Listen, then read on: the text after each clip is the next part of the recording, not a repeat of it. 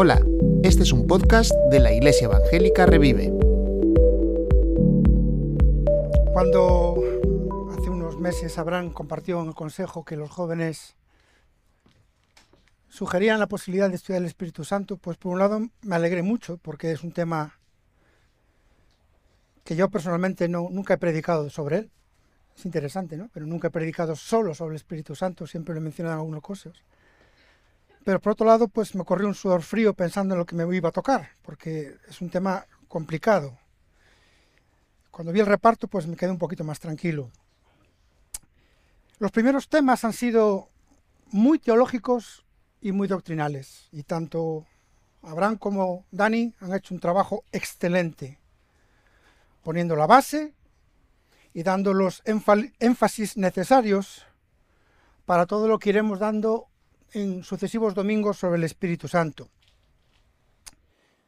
En cambio, el tema de hoy, pues, además de ser teológico y doctrinal, creo que tiene aspectos prácticos muy importantes, o al menos así lo he entendido yo a la hora de abordarlo. Y después de la predicación de Walter, pues me ha dejado una pista de aterrizaje preciosa y perfecta para el tema que tenemos hoy, porque la semana pasada vimos al Espíritu Santo obrando, siempre está sobrando, desde el Edén, aunque, como bien decía Walter, es una forma de hablar, porque el Espíritu Santo ya obraba antes del Edén, terminando en Belén, terminando con el nacimiento de Jesús. Un Espíritu Santo que es Dios, no es una mera fuerza. Los de Star Wars, pues a veces estamos acostumbrados a ver este concepto de la fuerza como ese poder que tú tienes que dominar y que te va a ayudar, ya sea con el lado oscuro o con el lado de la luz, para hacer cosas. Pero no es una fuerza, como bien decía Dani. No es una influencia, no es un instrumento que podemos manejar a nuestro antojo. Es alguien con personalidad, con emociones, con voluntad. Un Espíritu Santo que siempre ha estado activo. Y la semana pasada cuando veíamos pues desde la creación hasta el momento del nacimiento de Jesús, aunque un poquito me pisó, pues así está el tema.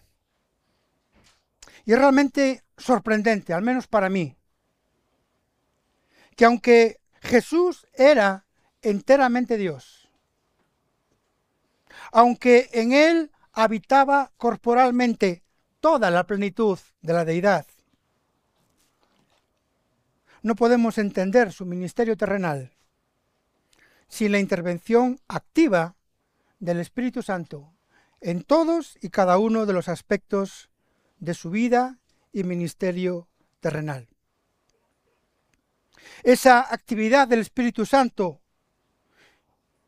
en el Señor Jesús es exactamente la misma que hace hoy en los creyentes. Evidentemente, no tanto en cantidad como el Señor Jesús, no tanto en calidad como el Señor Jesús, pero sí en cuanto a su esencia, en cuanto a sus ministerios. Así que ha sido fácil para mí porque en el estudio de hoy voy a dar una introducción, intentaré no hacer spoiler y no pisarle mucho el terreno a mis compañeros que vendrán detrás, porque vamos a introducir conceptos que ocurren en la vida de Jesús, pero que se van a aplicar en la vida del creyente y que iremos viendo en las siguientes semanas. ¿Cómo podemos organizar el ministerio del Espíritu Santo en la vida de Jesús? Bueno, pues para empezar vamos a empezar en su cuna. El nacimiento de Jesús es un evento planificado con mimo desde la eternidad. El Antiguo Testamento anticipaba la venida futura de alguien a quien se denominaba el Mesías. El Mesías no iba a ser un profeta, ni tan siquiera un superprofeta o un megaprofeta. El Mesías es alguien de otra liga, único en su especie. Los pasajes del Antiguo Testamento, y no lo vamos a leer todos porque hay muchísimos, apuntaban a que el Mesías sería Dios mismo encarnado. Isaías capítulo 7, versículo 14, nos habla acerca de una de esas profecías y acerca de uno de los nombres que se daría al Mesías. Los nombres en la Biblia no son simplemente una etiqueta para diferenciar uno de otros. Alex es Alex y Miriam es Miriam. Bueno, pues el nombre es siempre para que los diferencie uno de otros. No. En la Biblia y especialmente en el Antiguo Testamento, el nombre nos habla acerca, acerca del carácter de la persona. Por eso el Señor mismo os dará una señal. La Virgen concebirá y dará a luz un hijo y lo llamará Emanuel, Dios con nosotros. Y hay otras muchas profecías que hablan acerca de, de su partida de nacimiento, acerca del lugar donde nacería, acerca de la tribu a la que iba a pertenecer, Isaías capítulo 11, podéis leerlo más adelante. Y si ya parece difícil hacer esto, Dios va a introducir un giro que todavía da mayor grandeza al evento y que va a certificar de una forma única y tremenda el origen divino y solo divino del Mesías.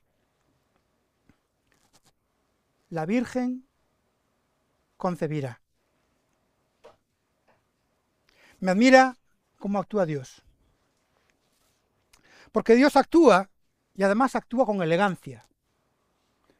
A lo mejor la gente que nos vea de otros países no va a entender lo que voy a decir, pero los gallegos sí que lo vamos a entender. Tú puedes cerrar una leira con un somier o con una chapa de uralita. Hace la función, pero muy elegante como que no queda.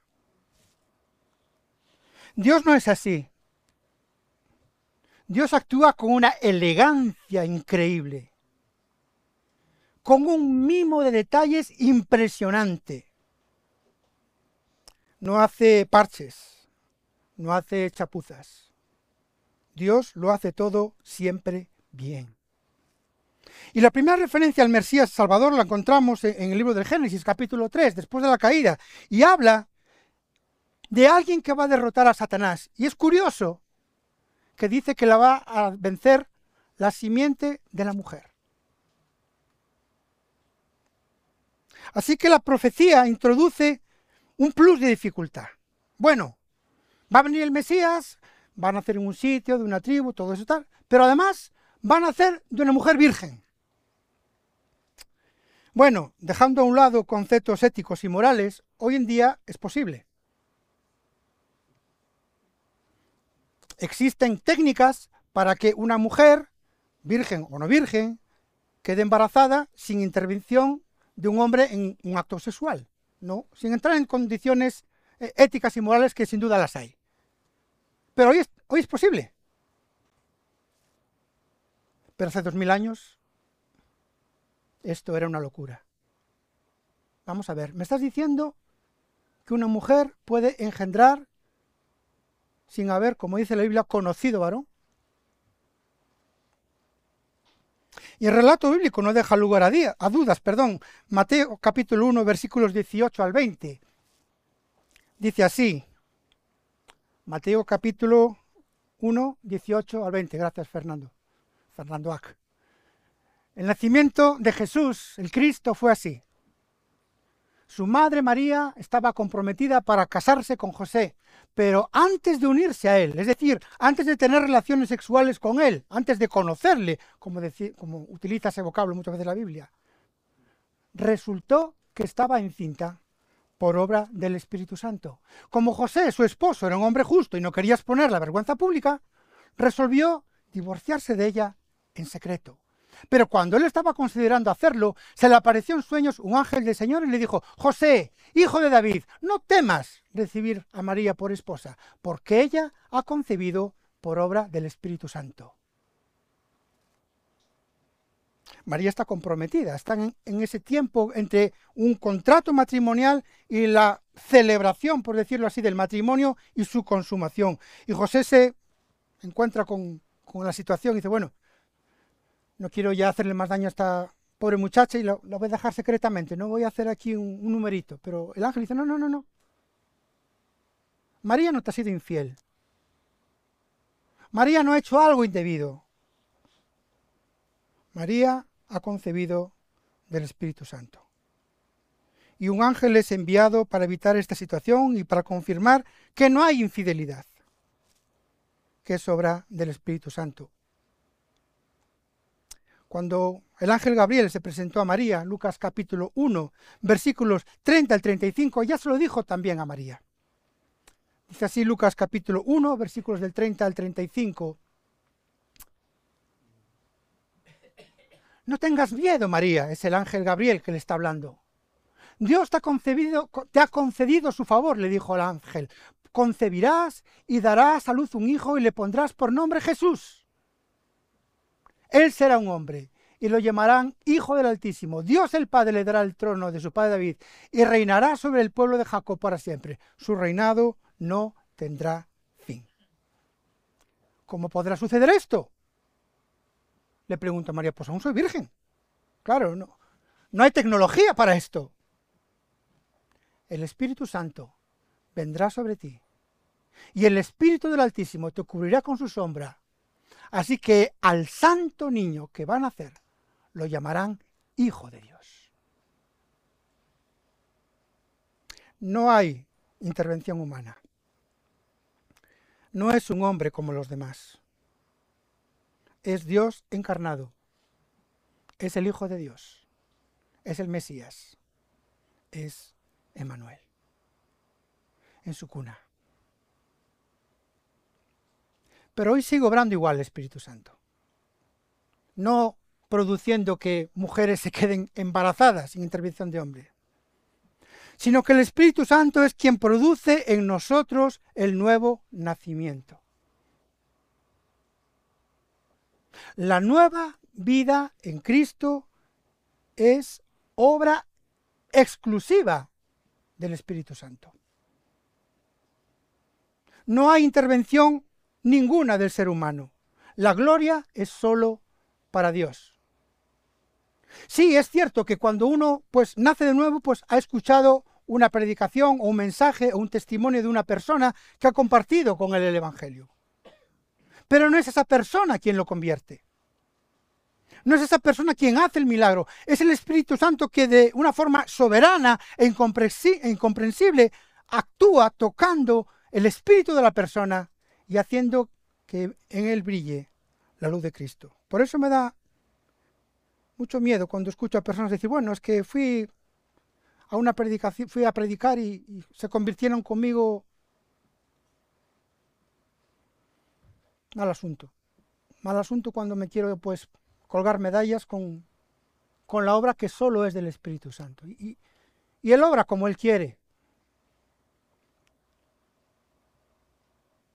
En todo mi, ya largo, ministerio, no soy consciente de que ninguna persona pues se haya entregado a Cristo en una de mis predicaciones. Y la verdad es que no me preocupa en absoluto.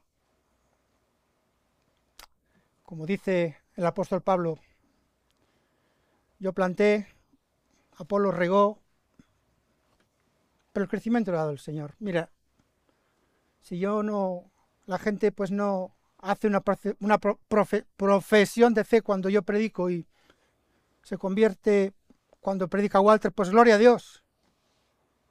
Gloria a Dios por dejarme participar de alguna manera en su plan. El Espíritu Santo es el que hace nacer de nuevo al creyente. Y solo Él.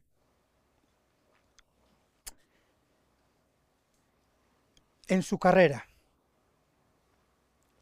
El Espíritu Santo, el Espíritu Santo actuando en la carrera, en la vida, el ministerio del Señor Jesús. Hay una grandísima diferencia en, en cuanto al ministerio del Espíritu Santo entre el Antiguo y el Nuevo Testamento. Bueno, evidentemente no aparece de repente en el Nuevo Testamento, sino que ya aparece en el Antiguo, pues lo hemos citado. Pues Génesis 1.2 habla del Espíritu de Dios, Jueces 3.10 habla del Espíritu de Jehová o simplemente el Espíritu. Ya estaba presente, ya obraba, ya funcionaba. Pero por decirlo de alguna manera, su ministerio era discontinuo. no moraba permanentemente en personas, sino que entraba en ellos para hacer un trabajo, un ministerio en concreto. Por ejemplo, lo encontramos entrando en Bezaleel, uno de los que va a construir el tabernáculo, Éxodo capítulo 31. Lo vimos también, lo citaba la semana pasada Walter, entrando en Saúl para hacer determinadas cosas, primero de Samuel 11.6. Pero también, igual que entraba, salía cuando la persona mostraba una vida que no era, de no era acorde con la voluntad de Dios. Y así pasó también con Saúl. O aquel Salmo 51, 11, cuando el mismo rey David, cuando ha pecado tan gravemente contra Dios, le dice, Señor, no quites de mí tu Santo Espíritu. Entrando, saliendo. Pero el Antiguo Testamento apunta a alguien en quien va a morar siempre ese espíritu. Alguien que sería el pionero, el inaugurador de ese ministerio. Isaías capítulo 42, versículo 1, dice así, Este es mi siervo, a quien sostengo, mi escogido en quien me deleito. Sobre él he puesto mi espíritu y llevará justicia a las naciones. También lo repite en Isaías capítulo 61, versículo 1. Hay alguien en quien va a morar el Espíritu permanentemente. Y el mismo Nuevo Testamento hace la misma afirmación. Hechos capítulo 10, versículo 38. Me refiero a Jesús de Nazaret, cómo lo ungió Dios con el Espíritu Santo y con poder, y cómo anduvo haciendo el bien y sanando a todos los que estaban oprimidos por el diablo, porque Dios estaba con él. De manera que el Espíritu Santo se hace presente de una forma muy especial en la vida y el ministerio terrenal del Señor Jesús. Hay cinco aspectos en los cuales podemos ver a Jesús siendo pues auxiliado por el Espíritu Santo. En primer lugar, le acredita. Y ya lo dijo Abraham en la primera la primera predicación, que la palabra Trinidad no, no aparece en la Biblia. Pero esa realidad de un Dios trino, de un Dios que se manifiesta en tres personas, corre a lo largo de toda la Biblia, desde el Antiguo Testamento hasta el Nuevo Testamento. Y encontramos que cuando el Señor Jesús es bautizado, tanto el Espíritu Santo como el Padre se manifiestan de una forma especial para dar crédito a Jesús. Para garantizar, para declarar que aquel no es un hombre más. No es un hombre normal y corriente como tú y como yo. Sino que es el Hijo de Dios. Dice Lucas capítulo 3, versículos 21 a 22. Lucas 3, versículos 21 a 22. Sucedió que cuando todos acudían a Juan para que los bautizara, Jesús fue bautizado también y mientras oraba se abrió el cielo y el Espíritu Santo bajó sobre él en forma de paloma. Entonces oyó una voz del cielo que decía, tú eres mi Hijo amado, estoy muy complacido contigo. Vemos al Espíritu Santo manifestarse de una forma visible, en una forma de paloma, no exactamente como una paloma, porque a veces he escuchado decir a gente, pues criticando el cristianismo, y de bueno, a ver quién se cree hoy en día que una paloma puede dejar embarazada a una mujer. No, no quiere decir que apareció como una paloma. La, forma en la cual la describe era similar a una paloma. También cuando vayamos a Hechos, cuando viendo el Espíritu Santo actuando en, en la iglesia, dice como lenguas de fuego. No era que tuvieran aquí llamas, sino que era una manifestación visible similar. No era una paloma tal cual. Pero vemos que el Espíritu Santo se manifiesta para acreditar que aquel es el Hijo de Dios. Y hoy sigue haciendo igual. El Espíritu Santo nos sella en el momento de nuestro nuevo nacimiento. Y eso acredita que somos hijos de Dios. La presencia en el creyente del Espíritu Santo es la garantía de que ha sido incorporado a la familia de Dios. Y Dios puede decir, este es mi hijo amado. Esta es mi hija amada. De manera que vemos al Espíritu Santo acreditar al Señor Jesús. Pero también le vemos guiar, guiando al Señor Jesús, porque la vida y el ministerio de Jesús no fue un cúmulo de casualidades, no fue una vida sometida al capricho del azar, ir enfrentando imprevistos, como cuando a veces estamos jugando un juego de ordenador de estos tipo aventura. Aparece un nuevo enigma y lo tienes que resolver y llegas al siguiente y lo tienes que resolver y vas pasando pantallas que tú no sabes que están ahí. No, no fue así. La vida de Jesús no fue al azar. Todo lo que iba a ser, todo lo que iba a realizar, todo lo que iba a decir, estaba prefijado en el Antiguo Testamento. La vida de Jesús es el cumplimiento exacto y milimétrico de todo lo que se dijo de él. Lucas capítulo 4, versículo 1, nos muestra al Espíritu Santo guiando a Jesús. Jesús, lleno del Espíritu Santo, volvió de Jordán y fue llevado por el Espíritu al desierto. Luego le veremos cómo luego lo va a llevar de vuelta a Galilea. De manera que el Espíritu Santo guía a Jesús en su trayectoria, en su camino, en su ministerio. Pero como bien dice el pasaje, Jesús estaba lleno del Espíritu Santo. La guía del Espíritu Santo no ocurre tanto con la morada del Espíritu Santo, sino con su llenura. Son cosas diferentes y le tocará a algunos de mis compañeros. Una cosa es la morada del Espíritu Santo y otra cosa es la llenura del Espíritu Santo. La morada es de una vez y para siempre.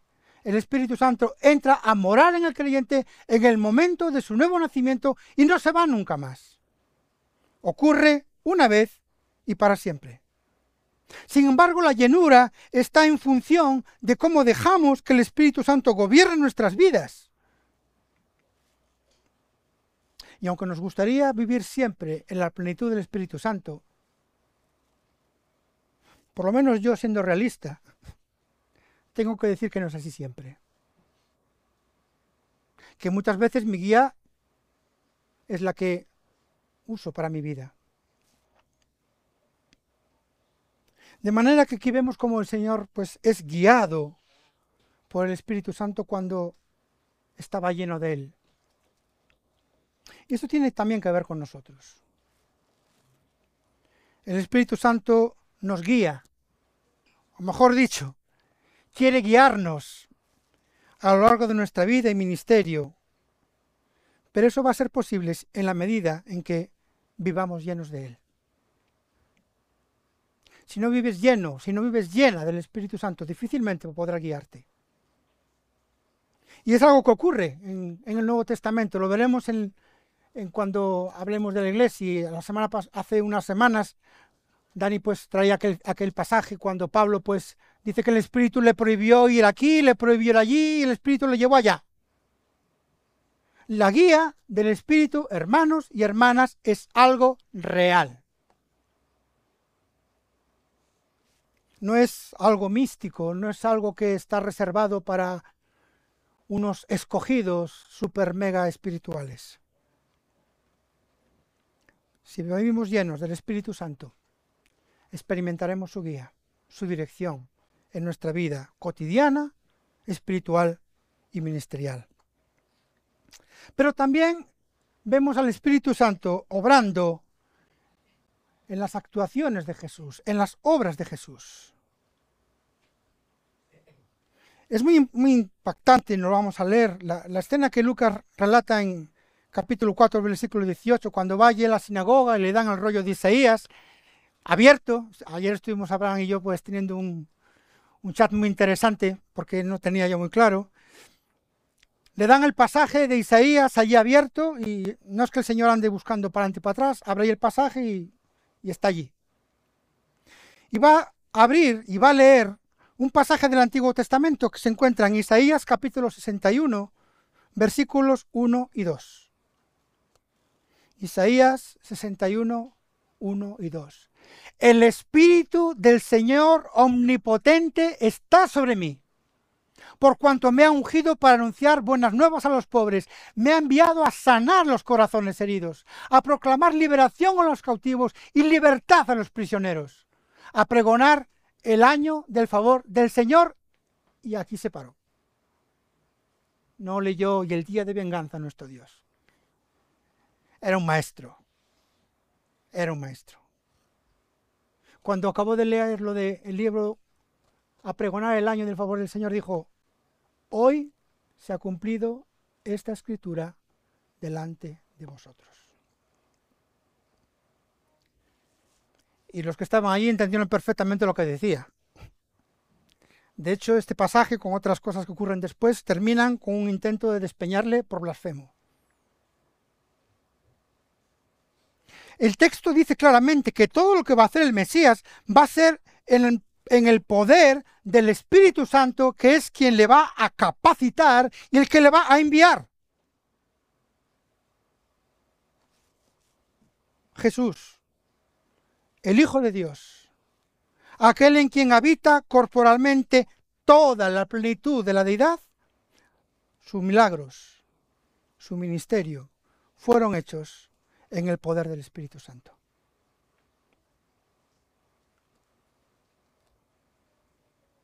Y aunque Él es el Hijo de Dios, y aunque Él tiene toda la autoridad, es muy interesante en Mateo capítulo 12, versículo 38, que Él afirma que reprende a los demonios en el poder del Espíritu Santo. En cambio, si expulso a, estos, a los demonios por medio del Espíritu de Dios, dicen, no lo expulso yo.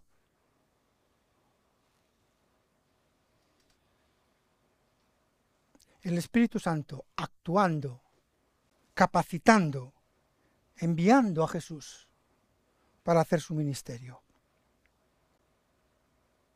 Y así sigue haciendo hoy.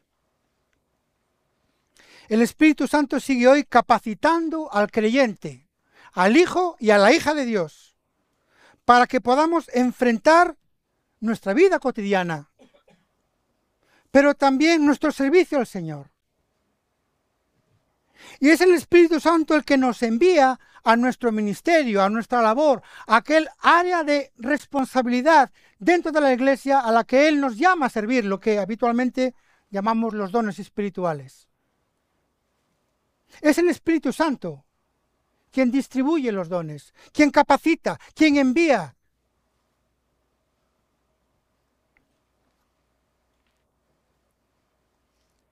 Otra acción del Espíritu Santo porque hay que ir volando, es que produce fruto. El Espíritu Santo no solamente estaba sobre él y viviendo en él. Como hemos dicho antes, Jesús experimentó la plenitud del Espíritu Santo, vivió lleno del Espíritu Santo toda su vida. Esta llenura del Espíritu Santo hace posible, entre otras cosas, que podamos experimentar el fruto del Espíritu Santo en todo su esplendor. Lucas capítulo 10, versículo 21, nos habla cómo el Señor Jesús muestra una de las características del fruto, no de los frutos, ya llegaremos ahí, el fruto del Espíritu Santo, no los frutos del Espíritu Santo. Sí, porque como sabéis, Gálatas 5, 22, 23, el fruto, el fruto, no los frutos, el fruto del Espíritu es amor, gozo, paz, paciencia, benignidad, bondad, fe, mansedumbre y templanza. No le quiero pensar a quien le toca después, no está repartido, así que no se va a enfadar ahora. Pero si decimos los frutos del Espíritu individualmente, dice, bueno, mira, yo, yo tengo el amor. La paciencia se la dejo a Walter, que ya le, va, que le falta bastante. No, no, el, el fruto del Espíritu es completo. Es amor, es gozo, es paz, es paciencia. Evidentemente cada uno de nosotros tenemos una proporción diferente. Otros quizás tenéis más paciencia que yo, seguro. O más benignidad que yo, seguro. O más templanza que yo, seguro. Pero todos tenemos que manifestar las nueve características del fruto del Espíritu Santo. Ahí llegaremos. Dice Lucas capítulo 10, versículo 21. En aquel momento Jesús, lleno de alegría, lleno de gozo, por el Espíritu Santo dijo, Te alabo Padre, Señor del cielo y de la tierra, porque habiendo escondido estas cosas de los sabios e instruidos, se las has revelado a los que son como niños. Sí, Padre, porque esta fue tu buena voluntad. Así que el Espíritu Santo produce en nosotros fruto. Finalmente, vemos al Espíritu Santo obrando en la carrera de Jesús, en su enseñanza.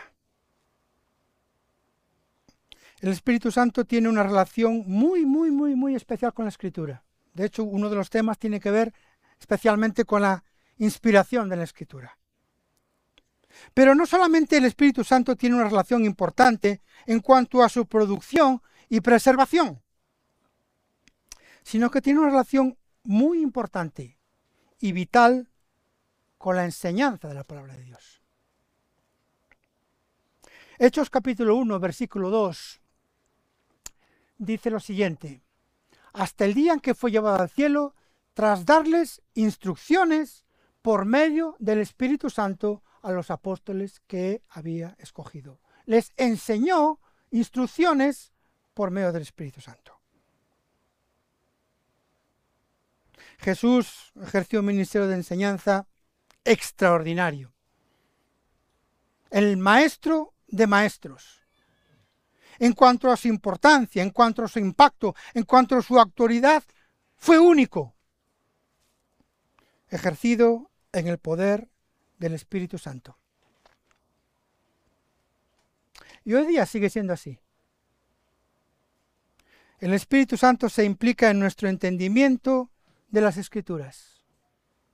Ser capaces de comprender cosas que humanamente a veces no seríamos capaces de entender.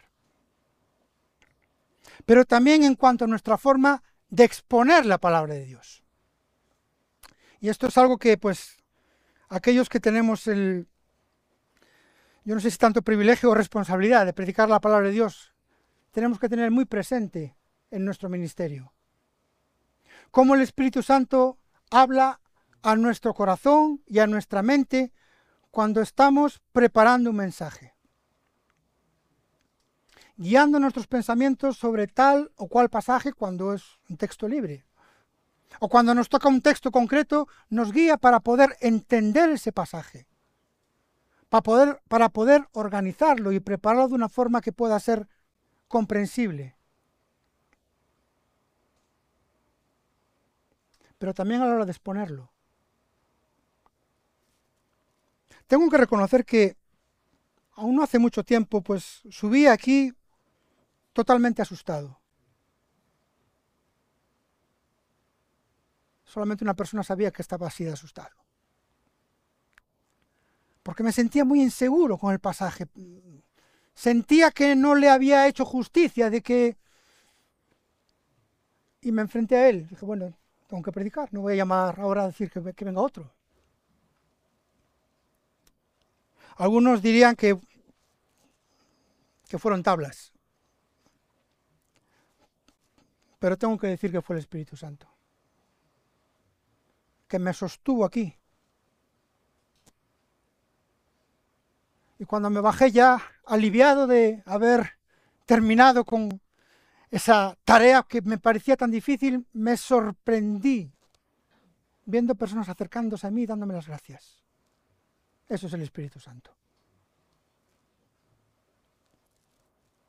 Y sin duda alguna tenemos que prepararnos los predicadores para, para hacerlo bien y mejor, para hacerlo mejor. Bien, no lo vamos a hacer nunca hay herramientas, hay comentarios. Ayer andábamos, hablan y yo, con comentarios bíblicos, con versiones de la Biblia, con el Nuevo Testamento en, griego, con un léxico en griego, y es, bonito. Y hay muchas herramientas. Y tenemos que utilizarlas. Y tenemos el, el taller de predicación que algunos, no se saben por bien, nos han aprobado, donde aprendemos técnicas para poder comprender mejor el mensaje, para poder estructurarlo, hay enseñanzas acerca de cómo, cómo predicar, cómo utilizar pues mejor las manos, cómo utilizar mejor el tono de voz, y todo eso está muy bien, y trabajar mucho en ello, y yo, intento trabajar mucho en ello. Pero hay de mí si el Espíritu Santo no obra. La verdad es que cuando yo me convertí, no fue por una predicación de un Spurgeon de la vida, siendo una persona bastante limitada a la hora de predicar. Pero fue la que me llevó a los pies de Cristo. Josué González, que está en la presencia del Señor. Algunos lo conocéis, otros no. Pero lo recuerdo con muchísimo cariño. Y a veces alguien se sube aquí y el Espíritu obra. Y creo en ello. Creo que el Espíritu Santo sigue obrando. Finalmente, ya volando, en su cuna, en su carrera y también en su culminación. Antes Dani leyó un texto de, de, la resurrección, pero lo voy a dejar fuera porque la mayoría de los comentaristas y de versiones no se ponen de acuerdo sobre si está hablando acerca del Espíritu Santo. No, no lo estoy... Se ríe porque sabe que vamos, hay, hay confianza. Así que no lo voy a citar, pero puede ser que tenga alguna relación. Hebreos capítulo 9, versículos 14, que es otro versículo de controversia entre eruditos bíblicos, nos habla acerca del Espíritu Santo en la muerte de Jesús. Si esto es así, ¿cuánto más la sangre de Cristo, quien por medio del Espíritu Eterno se ofreció sin mancha a Dios, purificará nuestra conciencia de las obras que conducen a la muerte, a fin de que sirvamos al Dios viviente? Hay personas, hay comentaristas, expositores, eruditos, que yo no soy, que hay quien dice que, bueno, que se refiere al espíritu humano de Jesús. Hay otros que hablan de la naturaleza divina de Cristo.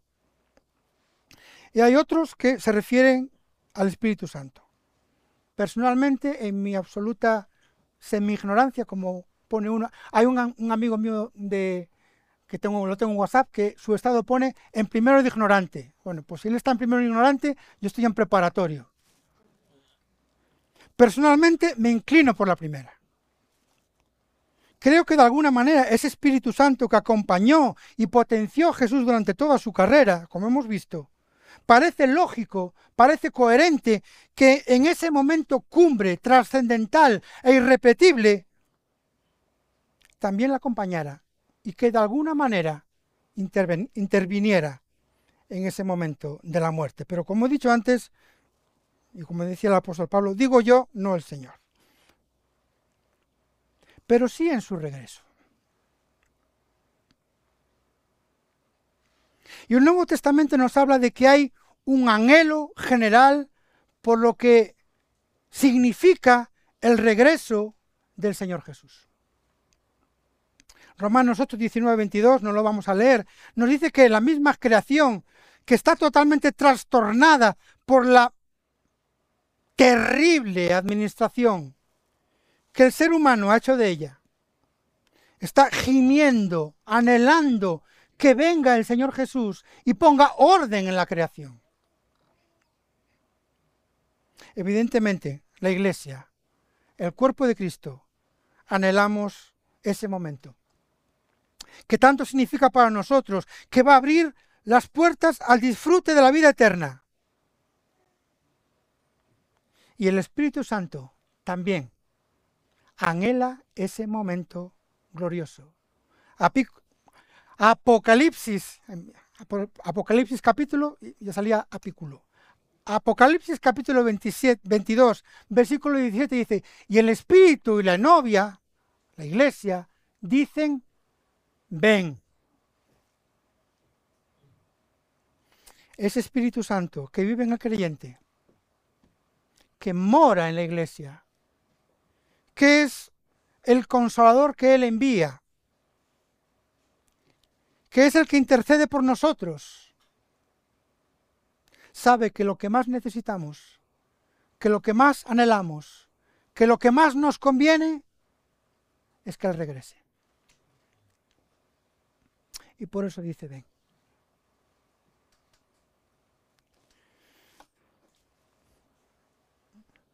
De manera que el Espíritu Santo se hizo muy real y muy auténtico en la vida de Jesús. Y también en la vida de nosotros, como individuos y también como iglesia. Espero que todo lo que hemos visto en esta mañana pues os sirva un poquito de aperitivo, un poquito de servir pues de, de acicate para lo que va a venir después.